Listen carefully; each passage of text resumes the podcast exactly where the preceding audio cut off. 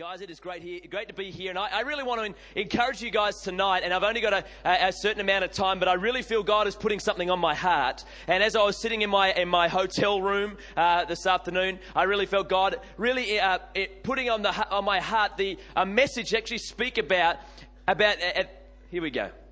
This is going to be it's going to be different, all right? It's going to be different. But I really believe that there's people here tonight, and we're going to go on to this later, but I really believe there's people here tonight and you're fighting with certain things in your life. You're battling with certain things and you're facing certain things. And I really believe that God wants to set you free tonight. I believe there's been family issues in people's lives, things that they've been fighting with, relationships, marital problems, all types of things. And I really believe that God is wanting to set some people free here tonight from that. So we'll get to that later. Now, Let's just pray before we get around the word. Jesus, right now, we thank you, God. God, we thank you for this amazing house, God, that you are doing such a mighty work here, God, that this is just the beginning of a great thing you're going to do in this church, God. I thank you that you're going to bless each and every one of the members, God. Uh, bless each and every one of the leaders, God, and the pastors. I thank you, God, that they are moving into a new season, God, and a new time, God. That right now that you are stirring up hearts, God, in this church, God, to, to think bigger, God, and think larger, think taking the city, God, think, think starting to reach their neighborhood neighborhood and their neighbors, God, and their friends and their family, God. I thank you it is a new season, a new time, God, and you are going to do such a mighty work. In Jesus' mighty name we pray. Amen. Amen. So let's just jump right into it. How many people know that God loves having fun? Is it, isn't it cool to know that God loves having fun? I, I love the fact that God loves having fun. And, and uh, you know, I really feel sorry for people when they have this perception of church that, that church is actually boring. Honestly, well, that wasn't a very good reaction. Honestly. I, I said, I, I, feel sorry for people when, when they actually have a perception the church as being boring.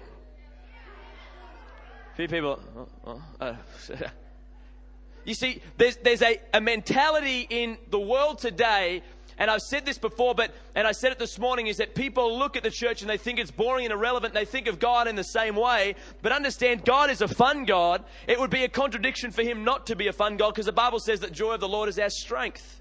So if we are not joyous, if we're not having fun, I mean, it, we're contradicting what the word says. So God is a fun God. The Bible says in Proverbs 7:22 that a cheerful heart is good medicine. Cheerful heart is a good medicine. You should be laughing all the time. I laugh all the time. I laugh at people most of the time. No, in a good way. There's a good way to laugh at people. There's a bad way. I am the only person who does the good way.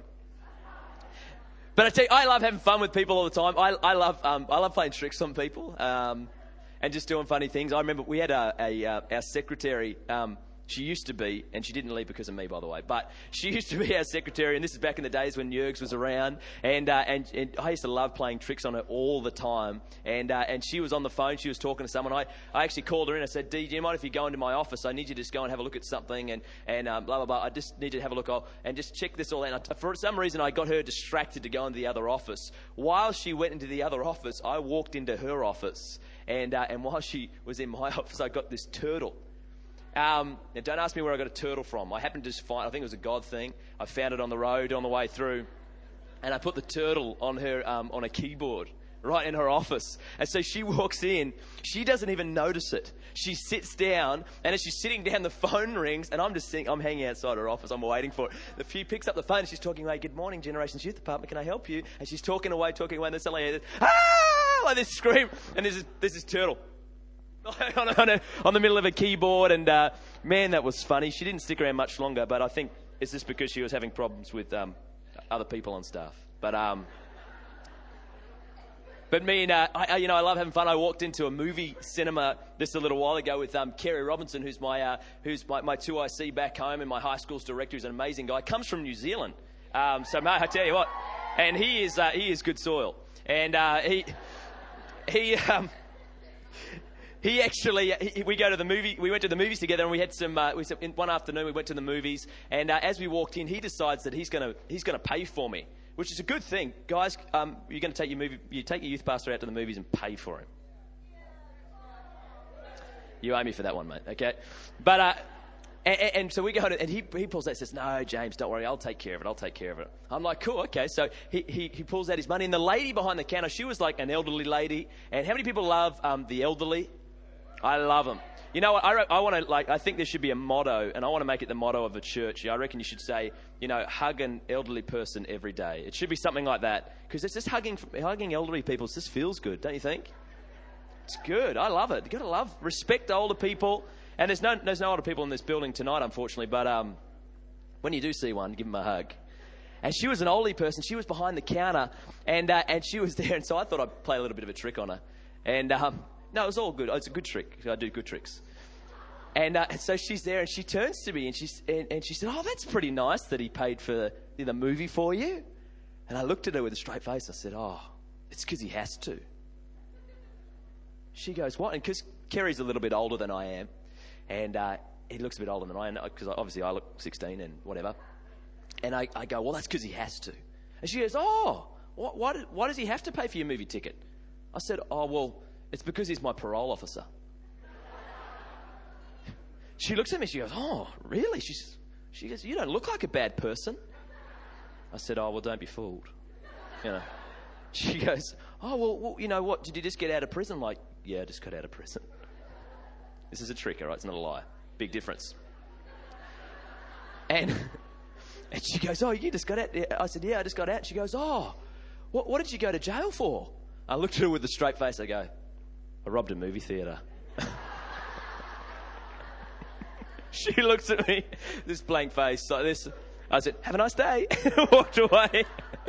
oh goodness me! Then I told her I was joking. Obviously, I think I did. But anyway, how many people love having fun? I reckon we should always be having fun. We should always be laughing in the house of God. And and tonight I really I really had this uh, message on my heart, and I wanted to get you to turn to Daniel chapter three. Daniel chapter 3. Get your Bibles ready. If you don't have a Bible, and uh, if you're sitting next to someone who doesn't have a Bible, just look at them as if they came to church in their underwear. All right. Oh, there's a few laughs up the back there. My goodness.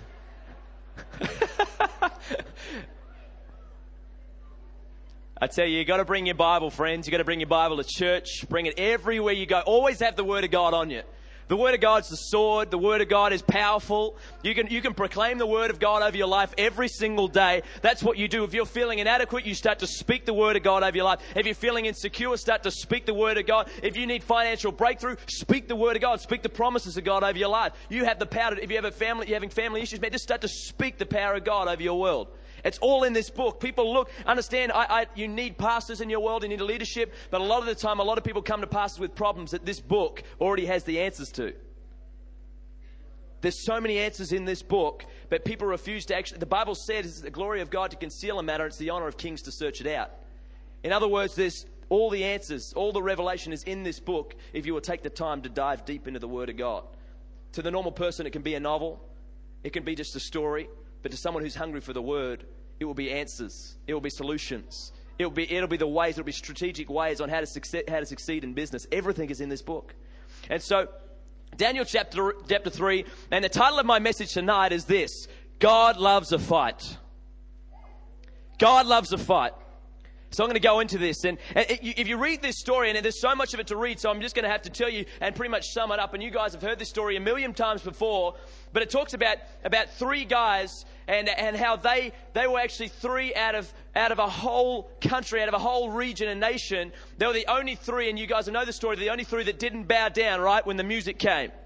And so the whole story, I love this story. It talks about Shadrach, Meshach, and Abednego. It's actually not Abednego. True uh, biblical scholars actually have acknowledged that it's Abednego. And I made that up. But it sounded good, right? Convincing. Let's just call him, I'll call him Abednego, okay? So these three guys are three guys who in the Bible, and if you read the story, they're brought out of their homeland, they're brought in to be trained up in Babylon, to be trained in the Babylonian ways, to be trained up to be great men. And it says in the Bible, if you read, uh, sorry, if you read earlier on in Daniel, it actually talks about how they were brought out to be brought up like the Babylonians. They're actually to be brought up to, to uh, uh, be accustomed to their traditions and their culture. And so that they, they were, these were great young guys. The Bible says that they were good looking men. Couple of girls there. They're good soil, that's right. and they, they were good looking men and they had, they, they were, the, they were learned men. They were, they, people would be able to pick up, uh, you know, wisdoms and knowledge quite easy. So these were, these were great guys, three guys. And it said that in this whole time they, they were serving under King Nebuchadnezzar. And as they were serving, it came a time where suddenly he decides that he's going to make a decree. He was going to build a gold statue and, and, and he was going to play this music. He was going to play music, and every single person in the country, in the region, as soon as they heard this music, they had to bow down and worship the idol, right? You've heard it all before. It's a story that's been done like a dinner, but I tell you, it is a great story. And I want to show you something in here that hopefully you have not seen before, and I'm pretty sure you haven't. But it talks about these three guys. The thing I love about Shadrach, Meshach, and Abednego, that was the same. Uh, the thing I love about these guys is that they, they were three guys who had passion in their life. They were three guys who were passionate about everything they did. They were passionate in serving. They were passionate in the way they lived. They were passionate in the way they, they, they went about their works and their jobs that the king had given them to do. They were passionate in every way, and most of all, they were passionate about their God. When the time came and, and it came to the crunch, they had to, they were called to, to, to bow down to the statue. But these three guys were three guys who refused to bow. And because of the passion in their life, they were so passionate that they were able to stand up in the face of adversity, in the face of thousands and thousands of people and say, no, we will not bow. That's some type of passion, right? Against everybody else, three against the entire world. And they stood with passion in their hearts. I tell you, we have to get passionate. Can I tell you something about passion? And, and you may have heard me say this before, but I tell you, passion attracts. When you are a passionate person, have you ever found that passionate people actually attract, they're attractive people? Not necessarily, but, but physically, but there's something about them that is attractive about them. You find when you're around passionate people, when they're passionate about anything. You ever been to a football game with a passionate football player or football person? They get passionate and you're around them and you want to sit them because they're cheering and they're clapping. Passion attracts people. So as you start to get passionate, off, I, I guarantee you'll find that people start to get, they start to get interested in your world because you're a passionate person. I love Steve Irwin. I love Steve Irwin. Steve Irwin is one of the most passionate people I know. He is a passionate guy, and he, he is passionate of all things. He's passionate about crocodiles. He's passionate about something, and if he turned his back on it, it would literally bite his head off. But he's passionate. Can I tell you something that, that st- I actually went up to, and, and you might have heard me say this story before, but I was, I was actually up at uh, the crocodile farm in Queensland. And I was at Steve Irwin's crocodile farm, and I got to go in there. And when I was there, he's usually not there. But every, but when I was there, this, this one time, the, you know, the, just the favor of God was on my life, and I walked in, and he was actually there. He was there that specific day, and so I went in to watch him do a show. And he is a he is a few Weet-Bix short of a breakfast. I tell you, he's a crazy man, and he is he he is sitting there he is sitting there, it, like on the ground. He's got this little microphone on, and he's sitting there, and there's this crocodile sitting on, on the bank of its little pond in, in this enclosure. It's just sitting there. And he has got his legs crossed. You don't understand. I'm sitting in the crowd. I'm looking at him like, You are crazy. You are a crazy man. So let's just say, What's your name, man? Dougie? Doug. That's a Doug. Pastor Doug. Pastor Doug, looking very cool with a bit of, bit of Shannon Noll going on there, mate. I like that. So let's just say Pastor Doug is my crocodile. Pastor Doug, can you give me a bit of a bit of a crocodile? Have you got any sound effects? No, I don't think crocodiles giggle. No, no. that wouldn't be that scary. no, no. All right. Can you give me a bit of a grunty? Give me a grunty crocodile. A, a cr- crocodile choking on a, on a golden retriever, maybe. I don't know, but. Okay, so that's good. So let's just say that Pastor Doug here is the crocodile. He is sitting there with his legs crossed about this far away from this massive couple of, it's like at least four or five meters saltwater croc. And it's sitting, and I'm sitting, I'm in the crowd. I'm like, what are you doing? I'm like, you're crazy. And he is just with his legs crossed, sitting there. And I, I was blown away. This guy, man, he is so passionate about croc. He's so, he's so into crocodiles, he's willing to risk his life. That's how passionate he is. And so as he's sitting there, I, I, I watched him do the whole show and I, I called him over. I was trying to call him over. I'm like, Steve, Steve, you know, trying to call him to come over so I could speak to him because I, I just wanted to meet this guy, this passionate guy. Again, like I said, passionate people are attractive people. You just want to get around him, you want to get to know him. And so I called him over and he was too busy. I think he, I don't know, he was playing with a crocodile, something like that. But he was, he was busy. And I'm like, I'm calling him, Steve, Steve, Steve. And then his wife, Terri, walks past. And as Terri walks past, I, I like, I'm like, I just embraced her. Terri. And I just grabbed her. I said, Terri, Terri, you got to, uh, talk to me, talk to me. So I brought her over and she came over and I started talking. I said, Terri, and I asked her the question that we all have on our lips. I said, Terri, tell me this. I said, Terri, is he always like that? I said, is he always, is he always that passionate? Is he always, is it, or is this something that he does for the cameras? And she turns to me and she says this. She said, he is like that all the time. He is like that 24 7. And I'm like thinking he's my, I could just picture him, you know, running into the kitchen and saying, like, oh, crikey, the toaster's burnt, you know. And I, I, this guy is passionate about everything. But the crazy thing is, this guy's passionate about crocodiles. Can I tell you something, guys? A crocodile did not get nailed to the cross for Steve Irwin's life. Quite an unusual thought, isn't it? But yet he risked his life He's so passionate about it. How much more should we be passionate about a man who died 2,000 years ago for our life, for, for our salvation, to take away the sins of our, our problems and our, I tell you, we should be passionate about God. But we forget sometimes what God's done for our lives. Sometimes forget the power of what happened on the cross that day. It wasn't the fact that He just gave us the freedom to step into heaven. It wasn't just about that through, through salvation. No, no. He gave us the power over sickness.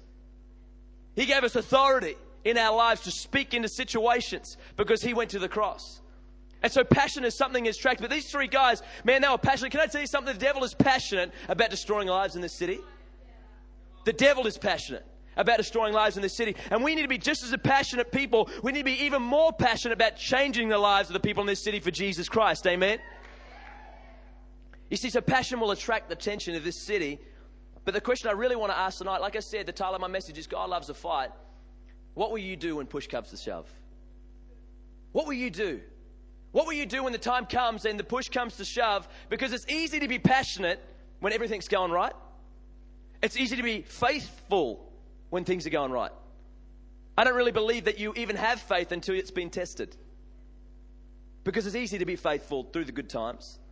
It's easy to be go, yeah, I love Jesus when everything's going right. But what about when the push comes to shove?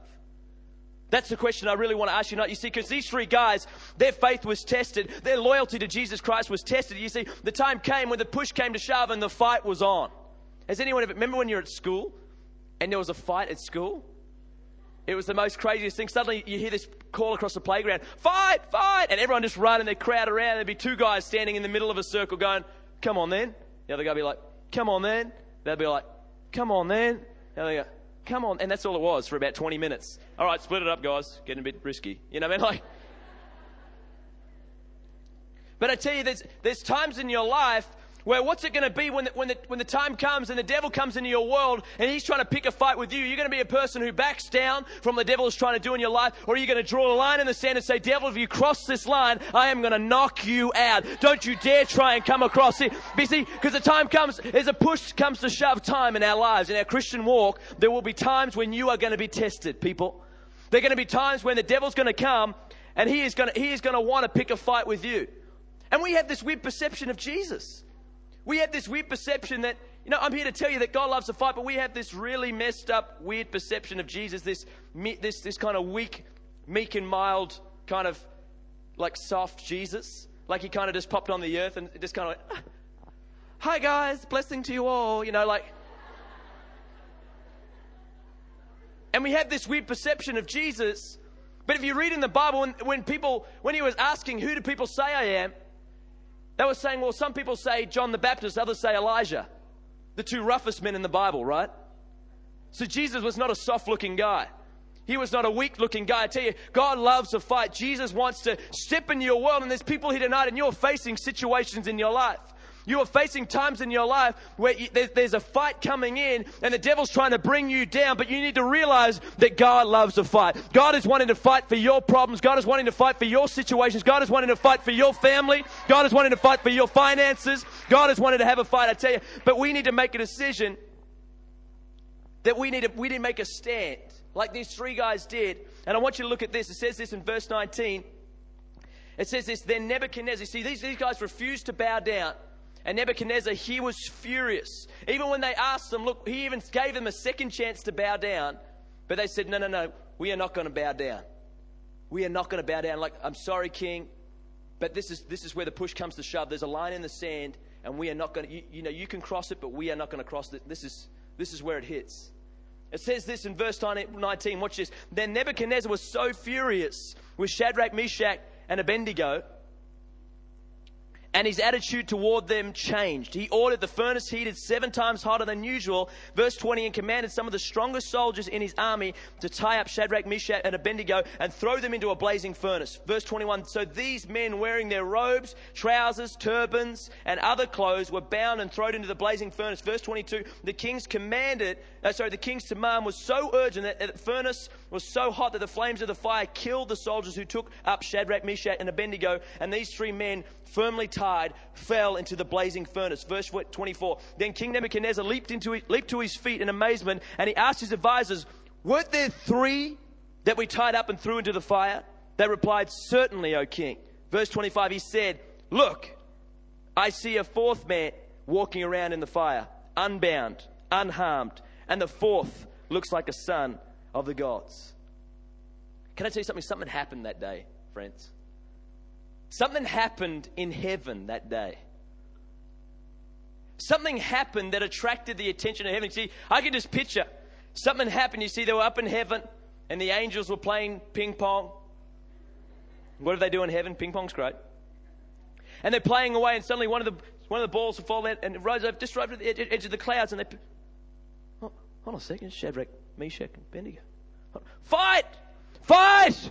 fight, and then suddenly all of heaven ran to the edge, and they're all looking over. There's a fight going on. There's a fight. God, God, there's a fight. And God's up on his throne, and he gets up. What? There's a fight? What? And he walks over and he looks over. Well, that's Shadrach, Meshach, and Abednego. what's going on there? Yeah, there's a fight going. Look at this. It's great. There's a fight because everybody loves a fight, right? And so there's a fight. It's a fight. They're like, quick, get Jesus. Get Jesus quickly. And Jesus, they, they run over, and Jesus is in the bathroom, and he's, and he's practicing walking on water in the bath. And he, you know, and he's in there practicing. They're like, Jesus, quick, you're going to see this. You're going to see this. You see, the crazy thing is, this, this passage says right here that the, the fourth man in the fire looked like the Son of God. You see, but according to my Bible, Jesus was not due down the earth for another 500 years. But something happened that day. So they called out, and he's in there and he's practicing walking on water. He's like, guys, come on. I've only got 500 years to perfect this. Give me a break. And so he's walking on water. He's trying to get it right. They're like, come on, Jesus, you got to see this. You got to see. There's a fight going on. He's like, guys, guys, please. I've got to do this. And at four o'clock, I've got to practice the water and wine thing. So please don't distract me. And he's walking on. They said, no, no, no, Jesus. You got to understand. It's Shadrach, Meshach, and Abednego. Suddenly his ears pricked up, he ran over and he walked over to the edge of the clouds and he could see, he could see Shadrach Meshach and Abednego and suddenly they'd been thrown into the fire and he looks and he turns to his father, who turns to God and says, God, you got to send me down there. God, you, you got to send me down. God, there's something happened there. You got to send me down. God turns to Jesus, Jesus, look, I can't send you down there. You, you're, not, you're actually not booked in to go down for another 500 years. I, I, can't send you down there. You know, it, it, just, it's not going to be right just, just to keep practicing all this stuff. And then when the time comes, look, we're going to send you down. It's going to be a whole big thing, big star, three shepherds, all the, it's going to be great, three king, and we're going to, oh, it's going to be awesome. Okay, so just, just, just don't worry about it. She's like, no, no, no, no, Dad, you got to understand that's Shadrach, Meshach, and Abednego down there. They're in a fight. You know, you know, our word says that we will never leave, never leave them nor forsake them. See, we, we can't leave them in that fire. He said, Dad, please, would you send me down? He said, Son, look, I don't think we can, I don't think we can do this. It's not, you've got another 500 years. Just, just wait. He said, Dad, please, would you send me down? Suddenly God turned to his son Jesus and said, Okay. Ding, ding, ding. The fight is on.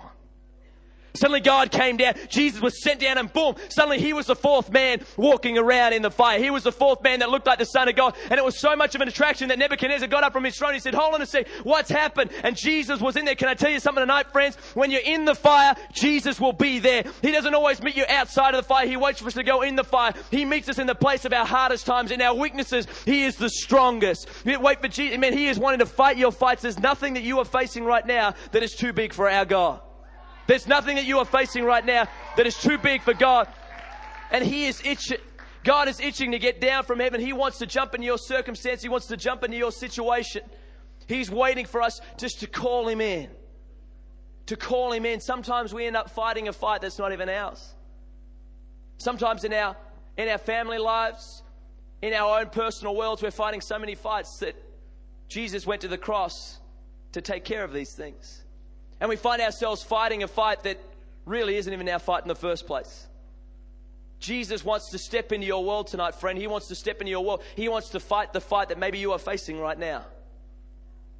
God wants to do something great, and there's a fight going on in this city. And we need to tell the devil that we're not going to bow down.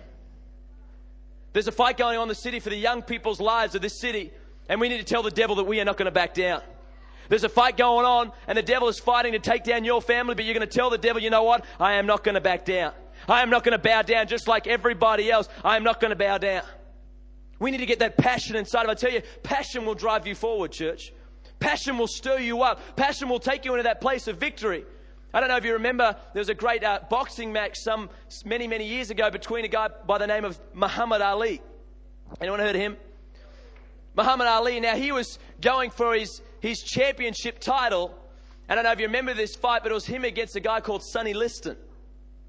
And Muhammad Ali and Sonny Liston were in a fight together. They were, they were about to fight together for the championship title. And you got to understand, Sonny Liston was a killer. Sonny Liston was going to tear Muhammad Ali apart.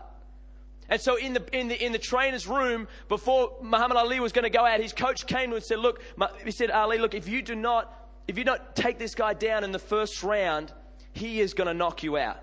If you do not take him down, you've got to figure out some way to knock him out in the first round because he is going to take you out. Muhammad Ali was freaking out. He's like, Well, what do you mean? This guy's the champion. He's holding the title. You want me to take him down in one round? His coach is like, Yeah, if you don't, he is going to tear you apart. He said, Well, what do I do? The coach said this. He said, Listen, I want you to think of something that makes you angry. Suddenly, Muhammad Ali closes his eyes and he starts to think. Suddenly he's thinking there for a couple of seconds. Suddenly, ding, I've got it. I've got it. They start to, the coach grabs Muhammad Ali, starts warming up, and they start to walk into the boxing ring. And you'll, you'll see, if you've actually looked at real footage of this fight, you'll see Muhammad Ali walking down the aisle, and he's got his coat, and he's, and he's, he's muttering something. He's walking down the aisle, and, you see, and all these people, oh, what's going on with him? What's going on? And so, and it must be gas or something. But anyway, he and he's, he's going down the aisle, and suddenly he gets up into the ring, and as he gets up, the bell goes ding, ding, ding, ding, and suddenly Muhammad Ali's yelling, he's fighting, and Sonny Liston comes up to approach him, and then suddenly, boom, boom, boom, and he smashes, he smashes Sonny Liston, he hits the deck, knocked out cold in the first round. Now, you may have seen this picture before. I don't know if you've seen this picture. There's a picture of Muhammad Ali standing over Sonny Liston like this. Have you seen that? And he's yelling. It's a black and white photo. He's yelling. You want to tell you, you want to tell you something? What was he yelling that day? He was yelling to Sonny Liston this Give me back my bike! Give me back my bike! He was yelling out loud. You see, when, when Muhammad Ali was a little kid, he used to work in a fruit market and he saved up all his money so that he could buy himself a nice little red bicycle so he could ride to work to ride around. And he saved up all his money, all his money. And one day he saved up enough money and he bought this beautiful bike. And when he rode to work, he parked it up next to the fruit market. And while he was inside working, someone came along and stole his bike. And he'd never obviously forgotten about it. But can I tell you something tonight, guys? There's people here in this room man, at, at, the end of this night, you're going to be standing over the devil saying, Give me back my school. Give me back my family. Give me back this city. Give me back what you've stolen from me. You're going to have a victorious stance. You're going to knock the devil out tonight because God, man, I tell you, He wants to do something for you tonight. God wants to fight your fight. God wants to step in and fight a fight that you've been fighting for so long. But tonight is the night you're going to have victory in this place tonight. You're going to walk out the victor. You're going to walk out the champion tonight. Whatever you may be facing, I tell you tonight, God is going to answer your problems. He's going to answer the situation that you're in right now. And I tell you, there's people here tonight, and you, you've been battling with certain things. You've been battling with family problems. You've been battling with situations. There's people here also tonight. I tell you, you've, you've, you've been battling just with life altogether. You've been facing one situation after the other. And I tell you, I tell you, God wants to step into your world. God wants to step into the ring. This is a fight that God wants to step in for you. You don't need to keep taking those punches, those blows that you've been taking for so long. Because God died on the cross. He wants to take that. He took those blows upon himself when he was on the cross. But can I tell you something? He was victorious. He was victorious. Let me tell you, I'm going to finish with this story. There was an amazing book written some time, some, some time ago, written by a guy called Simon Wiesenthal.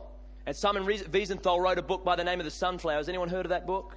The Sunflower. Well, anyway, it's this amazing book by a guy called Simon Wiesenthal. He was actually a Jew who lived in the time of the Holocaust. Simon Wiesenthal was, was in the time of the Holocaust where they were wiping out all the Jews. Everybody knows about it. You want to learn about it in history.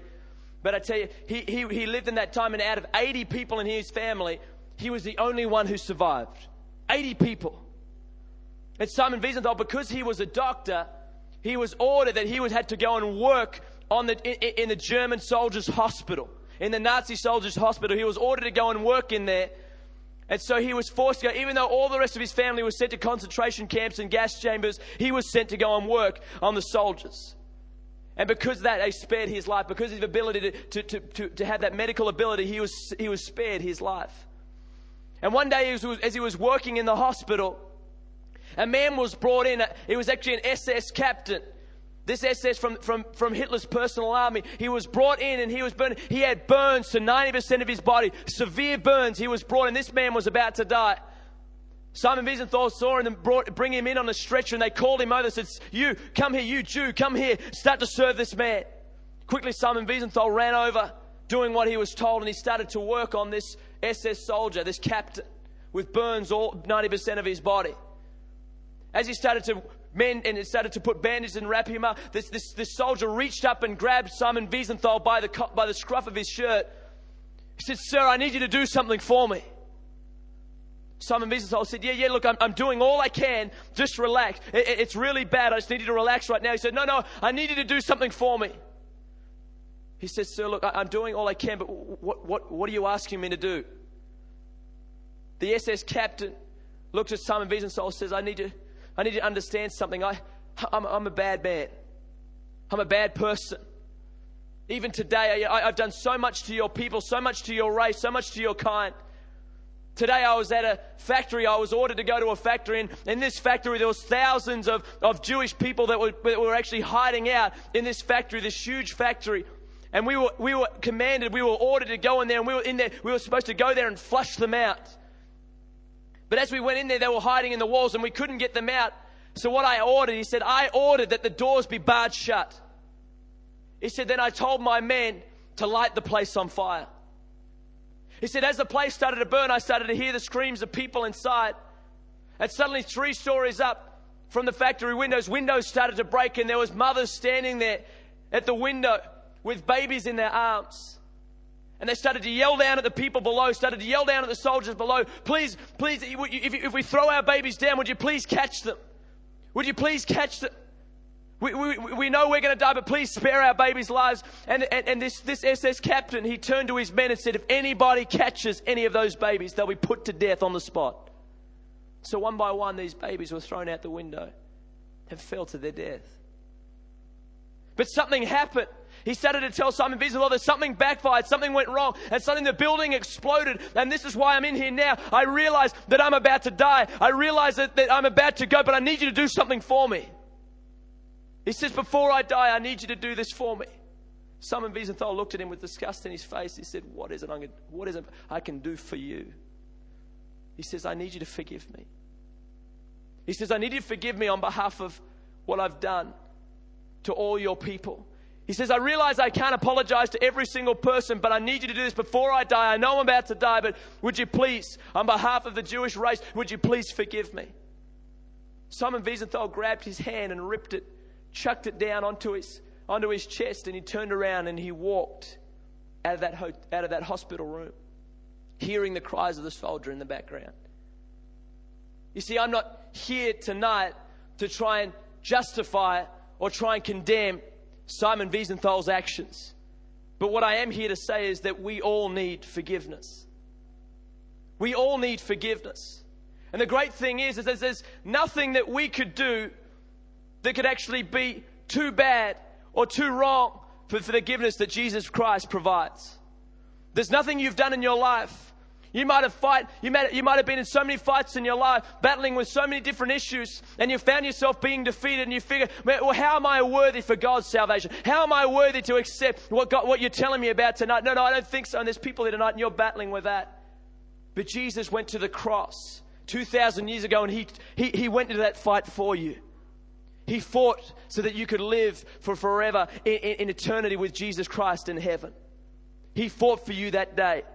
That day he went down into hell and he, he had the biggest fight that we've ever had on this, in this world, and that was the fight to win your salvation. And there's people here tonight, and I tell you, tonight you, you need to understand this is that God is wanting to step into your world. God is wanting to step into your fight. You might be here and maybe you've never asked Jesus Christ into your life. But God is wanting to step into your world. God is saying, I, I forgive you no matter what it is. I forgive you. No matter what you've done, I forgive you. This is what I want to do with every head bowed and every eye closed, if I could just do this right now. There's people here tonight, and maybe you've never asked Jesus Christ into your world.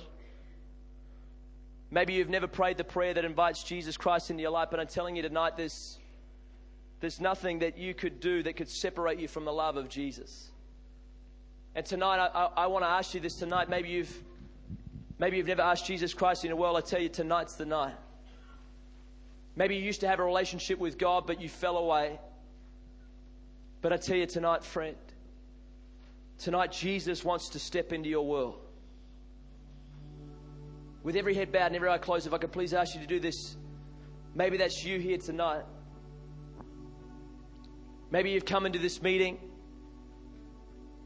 Maybe you've come into this meeting and you don't know why you came. But I tell you, God wanted you to come into this meeting. He wanted you to know that the fight that you've been fighting for so long, you don't need to fight that anymore. He says, Would you let me step into the ring for you? Would you let me step in for you because I can guarantee you a victory if you let me step in? Maybe you used to follow God, but for some reason you, you found yourself, maybe just like in this story, you, you were like everybody else you, you found yourself bowing down to the image of this world. You found yourself compromising what you used to have with Jesus Christ, and you found yourself bowing down and you found yourself falling away from a relationship with Jesus Christ. But I tell you tonight, friend, God is saying, Come back. There's nothing. There's nothing you could have done. I, I so badly want to be in a relationship with you. You realize why the shepherd left the 99 for the one? Because the one was an original. The one was one of a kind, it was its only make. That's why it was so precious. I tell you, in God's eyes tonight, you are so precious, and God, He, need, he is so desperately wanting to step in your life because He has only got one of you. And His heart breaks to know that He hasn't got a relationship with you. So, right now, with every head bowed and every eye closed, that's the question I want to ask tonight. If you've never asked Jesus Christ into your life before, and tonight's tonight, you need to do this or you used to follow God but you fell away. If that's you tonight, I'm going to count to three. I'm going to ask you to stick your hand up in the air so I can see it, and then you can put it down once I acknowledge it. But if that's you, if that's you tonight, at the count of three, that's you know it's you because your head and your heart are having a battle. Your heart's saying, "Come on." Your head's just full of confusion. I tell you, God doesn't bring confusion; He brings clarity. So right now, the count of three, every head bowed, every eye closed. That's you tonight. Here we go. Ready? One. Do it with all the courage in your heart. Come on, don't worry about anybody else. Two. This is your night tonight, friend. God's stepping in. He's stepping into, into, into your fight and He wants to fight your fight tonight. Here we go. Three. Quickly, right now, stick your hand up. Say that's me tonight. Just quickly stick it up high so I can see it. If that's you, stick it up high. God bless you over there. Who else is there quickly? Who else is there quickly? Stick your hand up so I can see that tonight. Say that's me tonight, James. That's me tonight. God bless you, man. Who else is there? Who else is there? Quickly, right now. Quickly stick your hand up until I can see it. Say, That's me tonight. I need to do that. I want to pray that prayer. I want to ask Jesus Christ into my world. If that's you, if that's you tonight, just quickly stick it up. Say, That's me tonight. Who else is there? God bless you, man. Who else is there? Who else is there? Quickly. There's more people. There's more people. Don't worry about anybody around you. This is God bless you up the back there. Who else is there? Quickly. Say, That's me tonight. That's me tonight. I need to ask Jesus Christ into my world.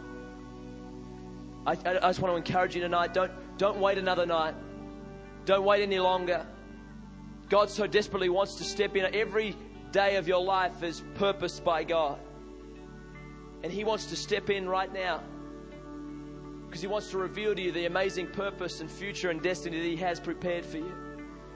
That's you right now. Just stick your hand up. Say, That's me tonight, James.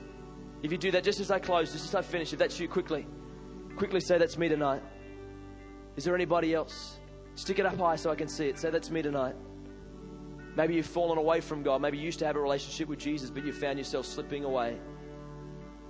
Maybe it's time to step back in. Maybe it's time to step in that relationship, walk close with God again. If that's you, quickly stick your hand up, say that's me. Would you do that tonight? Who else is there? Quickly, quickly. Who else is there? Say that's me tonight, James. Awesome. Awesome stuff. Well, right now, guys, this is what I want to do. I haven't finished yet. I got something else I want to do, but I want to ask all those people who did lift their hand. I'm going to ask you to do something really brave. I'm going to ask you to come and I want to meet you down the front here tonight. I want you to come and meet me. I'm going to shake your hand because we're going to pray a prayer together. So let's do this right now. Let's stand to our feet and all those people that lifted their hand. Come on, let's start to clap. Let's clap as we as we stand up tonight. Is that you? Quickly, would you come? There's a few people here. Would you come? Come on down. Come on down, man. Come on down. Up the back there. Why don't you come on down? Awesome. Come on. Who else is there? Awesome.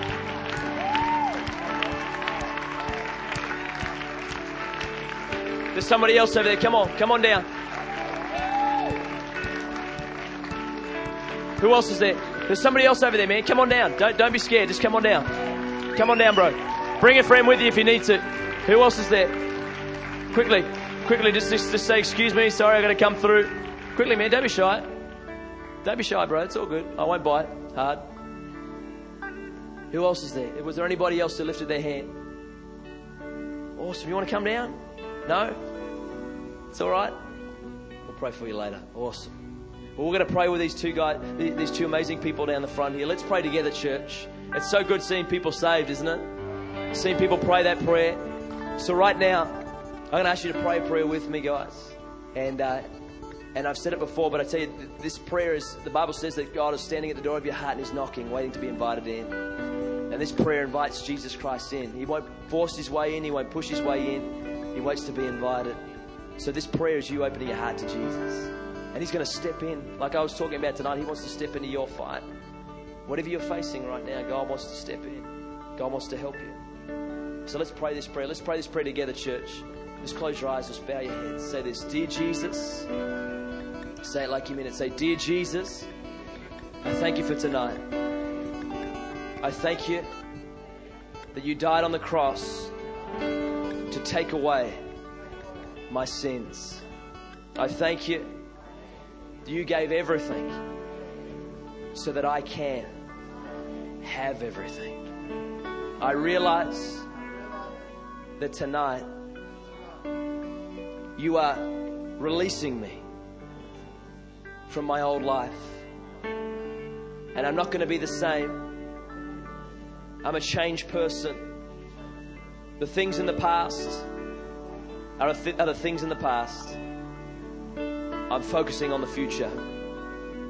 The future I have with you. I realize and I acknowledge that you are my Father and I'm your child. Help me to follow you.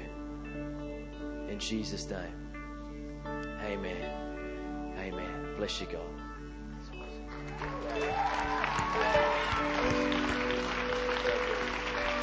Well, right now, guys, there's some amazing people standing behind you and uh, who are all actually used to live in Hollywood and were great actors and models. And uh, but now they come to this church. Um, it's quite con- it's quite convenient. So why don't you turn around and just meet these people? They're amazing. Just turn around right now and meet them. And they're just going to give you a Bible, which is an amazing book. And uh, so let's just clap these guys as they as they move on out.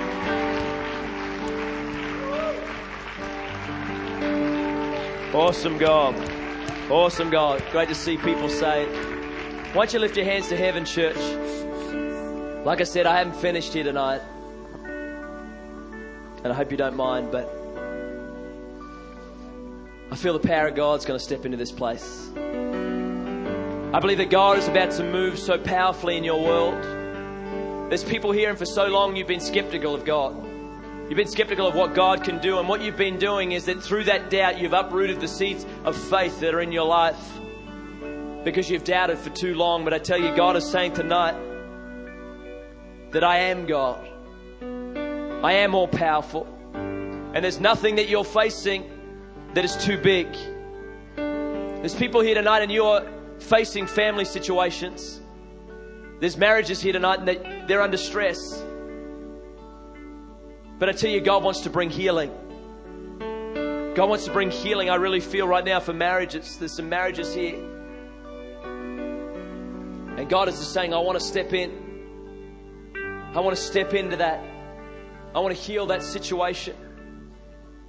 I want to heal the problem in that relationship. There's people here tonight that maybe you've been battling with other things.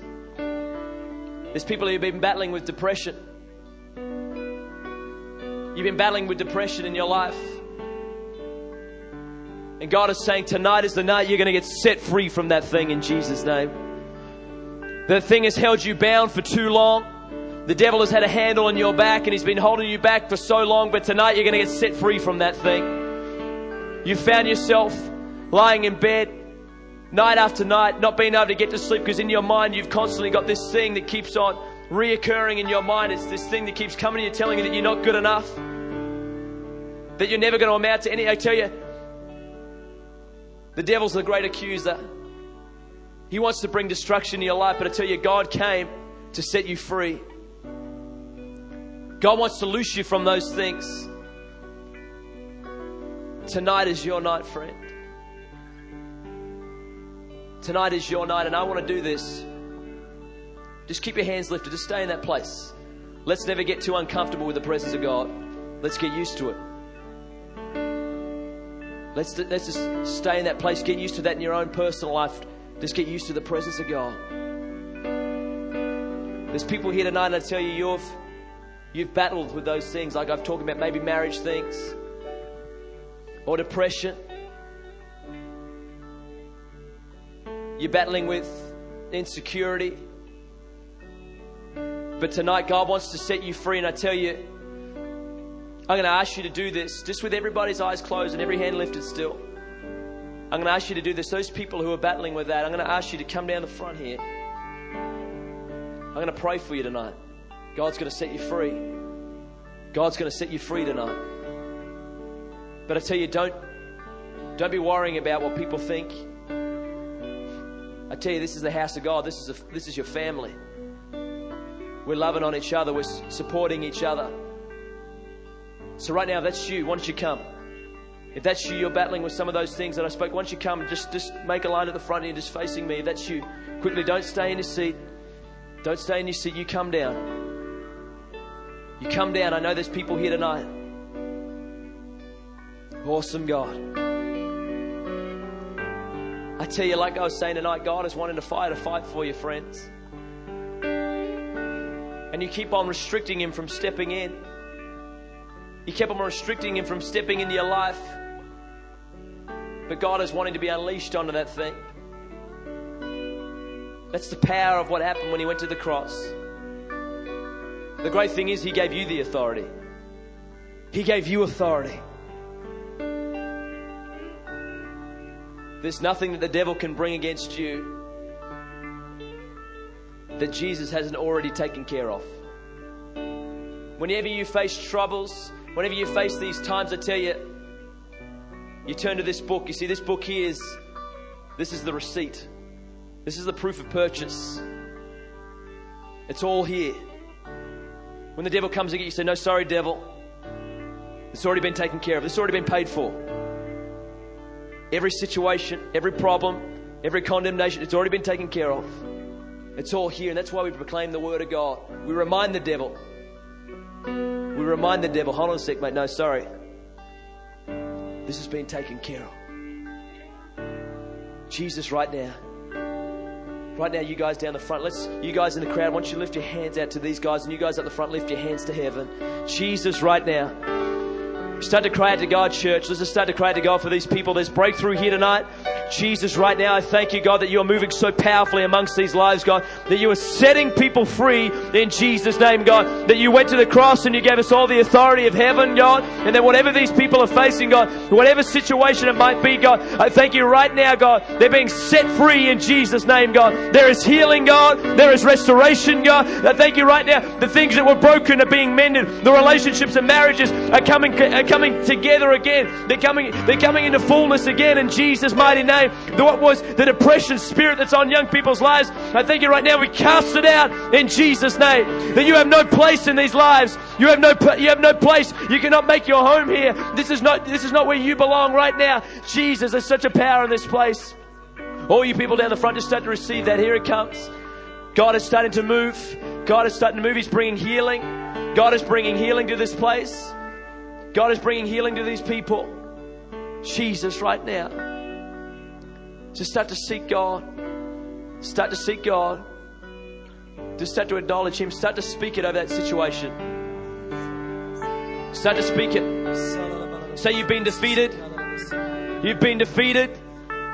You've been defeated. You've been defeated. In Jesus' name, just start to say that. You've been defeated in Jesus' name. Just start to confess it. Just start to confess it. Start to confess it. Right now, there's power here. You're being set free. You're being set free. So you've been defeated in Jesus' name. You can proclaim that over your life. Proclaim it over your life in Jesus' name. Oh God. God Almighty. God Almighty. Yes, God. Right now, being set free.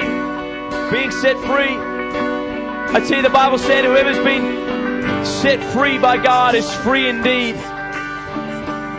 There's nothing in your life the devil can hold on to. Oh God Almighty. Yes, God, keep crying out, church. Jesus, right now.